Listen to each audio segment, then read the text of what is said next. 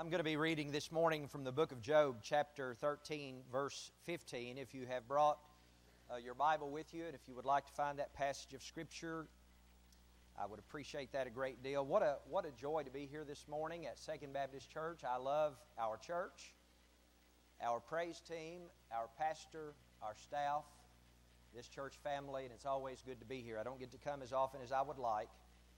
Uh, but, but anytime I'm here, I enjoy it a great deal. I realize that we are at the close of fall break, and it's raining this morning. I learned early on in ministry, more than 30 years ago, that sometimes 19 raindrops will keep 25 Baptists out of church. But for those that attend, I'm always grateful. So I am glad that you are here this morning. I hope that, that God will speak to your heart throughout the message. I, I, I did learn many years ago that God is concerned about what is going on in our life and I don't know where you are at in your life or in your walk with God. It's not for me to know. But I do know this God loves you and He cares about you very much. And if you're hurting, He cares. If you are troubled, He cares. If you are up against it, God cares about what is going on with you. And I hope that you will find the peace that you need in Him and the strength that you need in Him. And above all, I know that God loves us so much that He gave His Son to die for our sins and whenever we place our faith in His Son Jesus, we have eternal life. And if you've never done that, you need to do it now. Salvation is a very urgent matter. In fact, the Bible says that today is the day of salvation, now is the accepted time. So if you've never received Christ as your Savior, then certainly you need to do that. In the book of Job, chapter 13, Job had come to a place in his life where he says in verse 15, Though he slay me, yet will I trust in him but I will maintain mine own ways before him. If you know anything at all about the life of Job, you know that he'd been having a very difficult time. He'd been overwhelmed by the circumstances of life. It started one day when Job lost his wealth, his prosperity. Job was a very wise man. He had made some good investments. He had uh, developed a very uh, large uh, farm, and he had a lot of servants. He had a lot of livestock. But one day those things were taken from him. But if that were not bad enough, Job lost his family. His ten children were eating together. They were killed whenever a storm came through the community. His ten children were taken from him, so emotionally and spiritually, his world was turned upside down. In addition to that, his wife became very bitter. She said to Job, I don't know why you retain your integrity. You ought to just curse God and die. So Job needed the support of his companion. It was the most difficult time of his life, and I'm sure the most difficult time in hers. But instead of being a woman of faith, she became very bitter. And she was determined not to be supportive of Job. She could not understand why he would maintain his faith in God.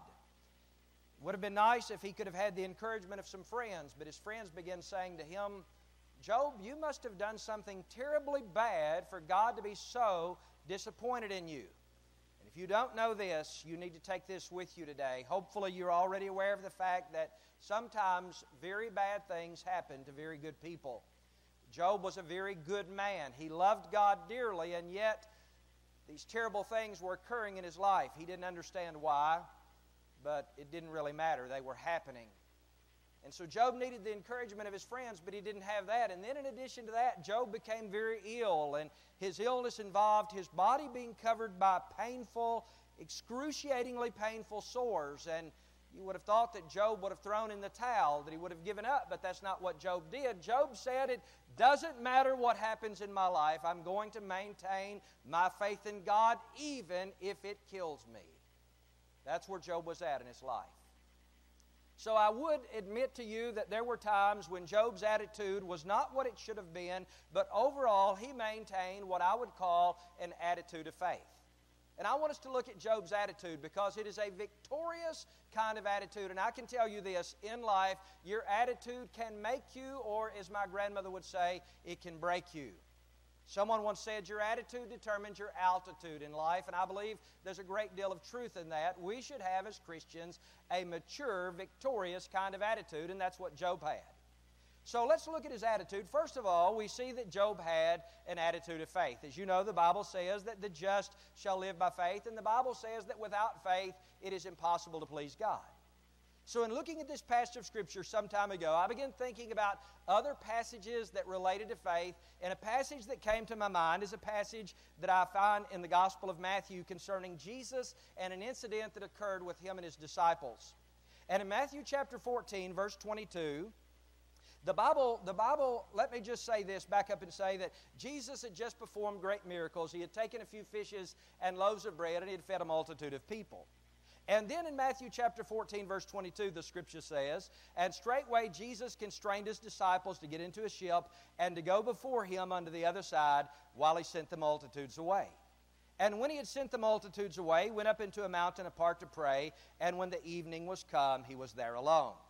But the ship was now in the midst of the sea, tossed with waves, for the wind was contrary, that it that is, it was antagonizing. It was a peerless storm, a peerless situation that the disciples were in. And then the Bible says that in the fourth watch of the night, Jesus went unto them walking on the sea. And when the disciples saw him walking on the sea, they were troubled, saying, It is a spirit, and they cried out for fear. So the disciples are doing exactly what Jesus told them to do. Jesus had said to them, You're going to get in this ship, and you're going to set sail, and you're going over to the other side of the sea. So they were doing what God had told them to do, and yet they find that there is a storm raging in their life, which leads me to believe that you can be right in the middle of God's will. You can be doing exactly what God leads you to do. You can be obedient to Him. You can be living by faith, following His direction in your life, and then suddenly and unexpectedly, you can find yourself in the middle of a storm. Just because you're a Christian and just because you're serving God, that does not necessarily mean that you're not going to have difficulties in your life. In fact, the Bible declares all that live godly in Christ Jesus shall suffer persecution. You're going to have some difficulties as you go through your life. Jesus put it like this it rains on the just and the unjust. But the thing that impresses me about this is that even though this storm was raging in their life, Jesus went to them during the storm. Now, I hope you know that Jesus is, just as Jesus went to those disciples, He can come to your house. Just as He went to those disciples, He can come to your life. And, and in verse 27, the scripture says, But straightway Jesus spake unto them, saying, Be of good cheer, it is I, be not afraid. And Peter answered him, said, Lord, if it be thou bid me come unto thee on the water. And he said, Come. And when Peter was come down out of the ship, he walked on the water to go to Jesus. But when he saw the wind boisterous, he was afraid, and beginning to sink, he cried, saying, Lord, save me. Now, what I've heard many pastors refer to over the years, many Sunday school teachers uh, refer to, is the fact that if Peter had not taken his eyes off of Jesus, he would have not have begun to sink. And I believe that. I think that is certainly the principle that is being taught here. But the thing that I admire about Peter is that he was that one disciple that was willing to get out of the boat. The rest of them were sitting inside, and it was Peter who courageously said, Lord, if it's you, I'll just come walking over there to where you are. I can tell you this if you're not willing to get out of the boat, you'll never walk on the water. But Peter was the disciple that was willing to get out of the boat. And then Jesus said, in verse 31 And immediately Jesus stretched forth his hand and caught him and said unto him, O thou of little faith, wherefore didst thou doubt? And when they were come to the ship, the wind ceased. So it may be that there's someone here this morning and you've got a storm raging in your life and you don't know why the storm is raging. You feel that you've been attempting to serve God to the best of your ability, and yet you've got this storm raging in your life. Let me tell you that it is very important during the storms for you to maintain that attitude of faith. That's what Job had. He had an attitude of faith. But not only did Job have an attitude of faith, I also see in Job that he had an attitude of forgiveness. If my friends had said to me, what Job's friends had said to him, I'm not exactly sure how I would have responded. I probably would have lashed out. I may have become very bitter. I may have become very, very uh, upset. I'm not really sure, but that's apparently not what Job did. Job maintained his faith, and Job had an attitude of what I would call friendliness. He was not a grudge holder. He was this person that was dynamic in the way that he dealt with other people. In the, in the book of Peter, the Bible tells us that we are to maintain that kind of an attitude. In fact, the Bible says in 1 Peter chapter 3 verse 8, finally be ye all of one mind, having compassion one of another, love as brethren, be pitiful, which is to be merciful, and then he says to be courteous, which means that we are to be friendly. Now, if you know anything at all about people, you know that in 2018 there's some people that are not very friendly. Some of you work with some people that are not very friendly. Some of you live by some people that are not very friendly. In fact, some of you may live with some people that are not very friendly. If you think people are friendly, go over to Owensboro or go around here to one of your favorite restaurants where there is a buffet and just, just try, to, try to get up to the front of that line and see what happens. Some of you were on your way to church this morning and you were down here maybe at a traffic light and you weren't watching the light. You didn't see it change from red to green. And whenever it changed, someone behind you started saying to you, using their horn, you need to hurry up and get out of the way, didn't they? Some of you got to church and you found out it was your Sunday school teacher that was doing it to you. And while that probably didn't happen, it is true that if you leave here today and you go down here to the traffic light and their vehicle's behind you and the light turns green and you just sit there and count to five, someone is going to get upset. We are living in a day when some people are not friendly, some people are not patient, and as Christians, we have a responsibility to be friendly in our spirit and in our attitude. But Job not only had an attitude of faith and friendliness, I also see in Job that, as I mentioned a moment ago, that he had an attitude of forgiveness. He was not a grudge holder. I said to someone in social media just the other day, they were talking about uh, people that could not be forgiving and people that held grudges. And I quoted someone that had once said, Others may hate you, but they only win if you begin to hate them. Don't treat people the way they treat you. The Bible says, See that none render evil for evil unto any man, but ever follow that which is good, both among yourselves and to all men. So I'll illustrate that like this. Several years ago, when I pastored at Calvary Baptist Church, my family and I lived in the parsonage right behind the church. It was a nice parsonage. We enjoyed living there. It was off the road enough that we, we weren't bothered a great deal we really enjoyed living in that parsonage. They owned some property back behind the parsonage, and they had a, had a large area back there that was fenced in. It wasn't really in the yard, it was actually back in the edge of the woods. So we had a good place for pets. And our oldest son came to me and his mother one day, and he said to us, he said, I would really like to get a dog. And I said, Well, what kind of dog would you like to get? And he said, Well, I've been looking at some dogs online, and uh, there are some puppies for sale over in the Madisonville area. He said, and don't freak out, Dad. He said, they're going to get big. They're big dogs. They're Doberman Pinschers, and I would really like to have one. Well, I'd had a Doberman Pinscher on the farm when I was growing up, and I loved that dog a great deal. He was very sociable. He was a great pet. And so I said, well, I guess we can go over there and look at them. Well, we went over there and we looked at these dogs, and the, little, the, the mother and father were on the premises. The, the little litter of puppies was there, and we were one of the first people to look at the litter. And, and, and, and, and, and our three children were, were eyeing one of those little puppies, and they, they held him, and they just adored this one little puppy in particular. And they said, This is the puppy that we want. And I said, Now, if we get this puppy, you've got to water him and feed him and nurture him and take care of him. It is a lot of responsibility for children. Do you understand that you are the one that's going to have to take care of this puppy? Oh, Dad, we'll take such good care of him, they said. So we paid for the puppy. A few weeks later, he was old enough for us to pick him up, so we go back to get the puppy. And on the way over there, our oldest son says, Dad, I've talked to my brother and sister about a name for the dog. We would like to name him Jester, like the keeper of a king's court. And I said, Well, that, that sounds like a good name. So his name was Jester. Well, we brought that little red Doberman Pinscher home. He had a little brown around his feet and on his chin and his ears. He was a beautiful dog. And he started growing. And he just kept on growing until he looked like a little pony running around the house and around the yard.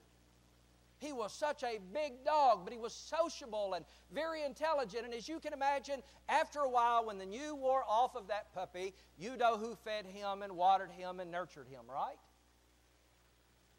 And, and I took a I took a liking to this dog. I, I, I, I, in fact, I loved him dearly, and he became, he became a friend to me. And I walk a lot out on country roads, and, and I would put that dog in the back of my truck, and he would ride with me over to the Cleaton Cutoff Road or to the Hayden Cemetery Road or some country road. And I would drop the tailgate. He'd jump out, and he would walk with me. And I would sometimes pray and sing. And he would just kind of look at me like I was crazy, but he liked being out there on those country roads with me. We spent a lot of time together, and he was a very smart dog. I could tell him to sit and he would sit. I could tell him to stay and he would stay. I could hold a hot dog up in front of his nose and I would say, You'd sure like to have that, wouldn't you? And he'd just wag that little stubby tail, but he would never take it until I told him it was okay to take it. He was an extremely intelligent dog. And after we'd had that dog for several years, and later had moved out to where we live now, 181 South, I came in from work one day and he was lying by the side of the driveway and he was dead.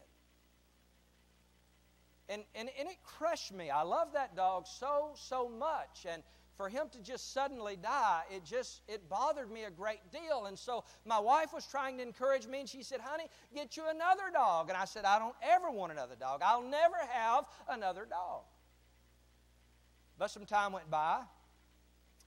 We found out that our oldest son and his wife were expecting a child, and we found out that it was going to be a little boy, and he was on the way, and I said to my wife, I said, You know, every little boy ought to have a puppy. So I began reading about dogs that were good with children, and one of the dogs that, that I read about that had a good reputation of being with and around children was boxers. So I found someone here in Muhlenberg County that raised boxers, and I went out to talk to them, and he said, Yes, I've got a litter of pups that'll be here soon. And after the little litter of pups were born, I went back out to his house, and he had one little pup that was so pretty. He was kind of brown and had a big white ring around his neck. And I said, That's the dog that I want for my grandson. So I bought that boxer. Brought him home later, some weeks later, and he started growing and getting bigger.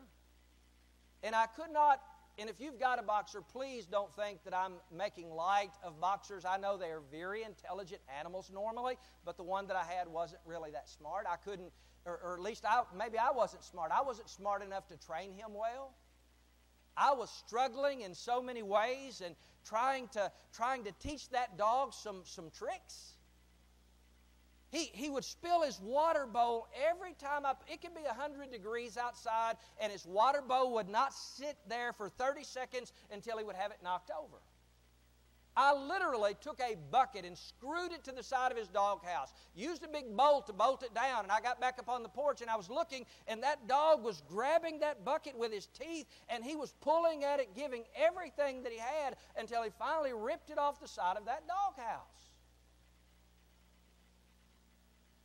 But I was, I was trying to do some research, trying to figure out how that I could uh, help this dog to, to, to learn what I wanted him to do and what he needed to do to be a great family pet. And one of the things that I learned about boxers, according to the article that I read, is that if a boxer gets in a fight with another dog, he will possibly hold a grudge against that other dog for the rest of his life. When I read that, I said, Hey, Missy, guess what? Our dog's not only a boxer dog, he's a Baptist dog.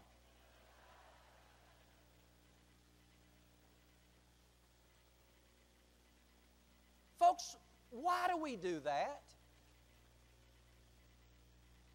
How damaging is it to the kingdom for us to hold grudges toward others for whatever reason? So I see in Job that he had this attitude of faith, this attitude of friendliness, this attitude, attitude of forgiveness. But how did Job get there? Now, what I've done this morning, and those of you that have heard me preach before know that it's not unusual for me to have a very lengthy introduction, but I have very short sermons. So you've just heard the introduction to the message. Now the sermon is going to be so, so short. Uh, you may be surprised at how quickly I'll be done. But that was Job's attitude. How did he get there? First of all, he knew what part God played in his life. Job said on one occasion, I know that my Redeemer liveth.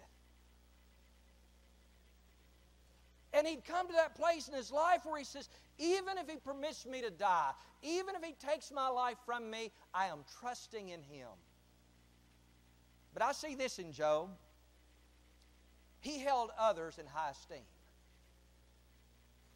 I had an opportunity to speak recently to our 11th and 12th graders over at Martin Hall on Career Day. And as I was speaking to those 11th and 12th graders, I said, if you're going to find a meaningful career and a fulfilling career and live a meaningful and a fulfilling life, let me encourage you in some other areas of your life that are really important. And I talked about leadership and I talked about selfishness. I said, My generation overall is a selfish generation. I said, I don't want you to get caught up in that. I said, Now you need to, need to keep this in perspective. You need to have a good attitude toward others, and you must also have a good attitude towards yourself. And I went on to say to them if you think too highly of yourself, you will take advantage of others. But if you do not think highly enough of yourself, you will permit others to take advantage of you. So it's important to have balance in this area of your life. But hold others in high esteem. Rick Warren said in the book The Purpose Driven Life, in the very first paragraph, which was one short sentence, he said this about the purpose driven life. He said, It is not about you. Hold others in high esteem. Then let me say, thirdly, don't give up easily. Be determined in your faith, be determined in your attitude. You may not have the difficulties of Job, but as I said in my opening remarks, you are going to have difficulties in life. Life is not always easy. If your life is always easy and you are without obstacles and difficulties, I'd like to know what street you live on. I want to buy a house near you. I want to know what you're doing because for most of us, life can be difficult and at times painful. But don't give up. Maintain the right kind of attitude. Some years ago, our youngest son came to us. He just graduated from high school, and he said to me and his mother, he said, I've made a decision to join the United States Army. He said, I've prayed about it. I truly believe it's what God has in store for me. I believe that it's God's will for me to do this. He convinced his mother and I of that, and of course, we encouraged and supported him. And on the day that he was to leave for Fort Sill, Oklahoma for his basic training, he was going to be flying out of Nashville, and his mother and I decided that we would take him to Nashville to the airport. And on the way down to the airport, I'm driving, and I look occasionally in my rearview mirror, and not only can I see out my back windshield, but I can see his face. And I can tell that there's a lot of anxiety. He's not saying much. He's disturbed, not knowing what is in store for him. He's nervous. And I said to him, I said, Caleb, you're smart. You've got a good head on your shoulders. You are in great physical condition. You've prayed about this. God's going to be with you. You're going to do outstanding. You're going to do very well. He said, I know, but I'm going to miss you, and I'm going to miss mom, I'm going to miss my family, I'm going to miss home. I said, I'm sure you will. But you're going to do great. When we get to the airport, he's flying with a particular airlines, and over their counter, they have a placard uh, that says military only. So Caleb, our youngest son, has his hair already, already cut very short. He's got this large camouflage duffel bag that says U.S. Army on the side of it. The belongings that he's permitted to take are all in that duffel bag. And we walk up to the counter, and there is a young lady. She's on her cell phone, and she's kind of smiling, and chuckles a little bit and she just she never looks up and i don't pay any attention to that at first because i know how important it is for people to to, to you know communicate with others when i get to my truck later today one of the first things i'll do is to check my cell phone see if i have any messages or any missed calls I know what it's like to have to use a cell phone. I didn't care for her using a cell phone, even if it was not professional. It didn't bother me until it became apparent to me that she was ignoring us. It was very obvious that this young lady was not going to say, May I help you? May I assist you? She just, I know she can see us. We are standing literally right in front of her, but she will not look up. And finally, I said, Excuse me, ma'am. We need some assistance, please. To which she sharply replied, What is it that you need? I'm a very passive person. People that work around me, my family would tell you, people that have known me for extended periods of time would tell you that I'm a very passive person. But the thing that gets under my skin as much as anything, and it does nearly every parent, is if I feel like someone is not treating my children well. Now, what I did, I should not have done. I was preaching a moment ago about being friendly, but when she said, What is it that you need? I wasn't as friendly as I should have been. I said, Ma'am, he needs some assistance, please, with his boarding pass. She said, He can get it right over there. And she pointed toward a computer screen. And I said, Yes, ma'am, I'm sure he could. But I'm quite confident that you could also help him with that, could you not? She took his documentation. In just a few seconds, she'd had him his boarded pass printed out. She never said, Have a good day. She never said, I appreciate your service to our country. She never said, Thank you for flying with our airlines. She never said anything at all. And at that time, I didn't think anything much about it. But Missy and Caleb and I are sitting out in the hallway of the airport. He waits as long as he can before he goes through security, and we're sitting there and we're, we're talking and we're saying our goodbyes. And Caleb gives me a hug, tells me goodbye, and he gives his mother a hug and tells her goodbye. And when he does that, his mother gets emotional. When she gets emotional, Caleb gets emotional. When they're both emotional, I get emotional. And the three of us are sitting out there on a little, little, little chair, just big enough for the three of us. We're sitting there on that little chair, and all three of us are crying. And there's a man that walks by us. He has on a blue vest with a name tag on it. Underneath his name, I later will read that it says he is a volunteer. And he walks by us, and he's probably as close to us as I am to that speaker. And he walks by us and looks at us, and he keeps walking, and then he stops and he walks back toward us. And whenever he gets over there to where we are, he didn't say anything to my wife or to me, but he looked at my son and he said, Son, are you in the service? And Caleb said, Yes, sir. I've enlisted in the United States Army and I'm on my way to Fort Sill for basic training. And that man warmly said to Caleb, I would sure like the privilege of shaking your hand. Caleb stood up, and those of you who know him know that Caleb is a big young man. He squares those big shoulders back and he puts his hand out, and that man firmly shakes his hand. And here's what he said He said, Son, I know you don't know me, but I'm a Christian. And he said, This evening, when my wife and I have our evening meal, I'm going to pray for you. And I'm going to pray for the other young men and women that serve this great nation because we admire you and we appreciate your service and we want God to bless you whether you're in Nashville or Fort Sill, Oklahoma or the deserts of Iraq. It was such a nice gesture. And I went back to the automobile after Caleb had walked through security, and Missy and I started back for Greenville. And as we were driving down the road, I thought about the behavior of that woman that was getting paid to do a job and her attitude. And I thought about the attitude of that senior adult, that volunteer, that man that was working as a volunteer.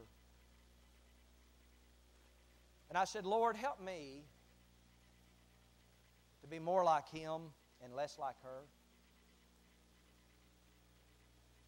Your attitude not only affects you and your relationship with God, but it affects a lot of people potentially. So maintain a Christian attitude, a victorious attitude. I'm going to ask you, if you will, please, to bow with me for a moment. Heads are bowed and eyes are closed. And I'm going to ask Brother Bob and those that will be involved in the invitation, if they will, our instrumentalist and minister of music, anyone that will be involved in the invitation, if they will, to come forward. Precious friend, if you are not a believer in Jesus, I encourage you to come to Christ. He loves you. He died on the cross for your sins. He will save you.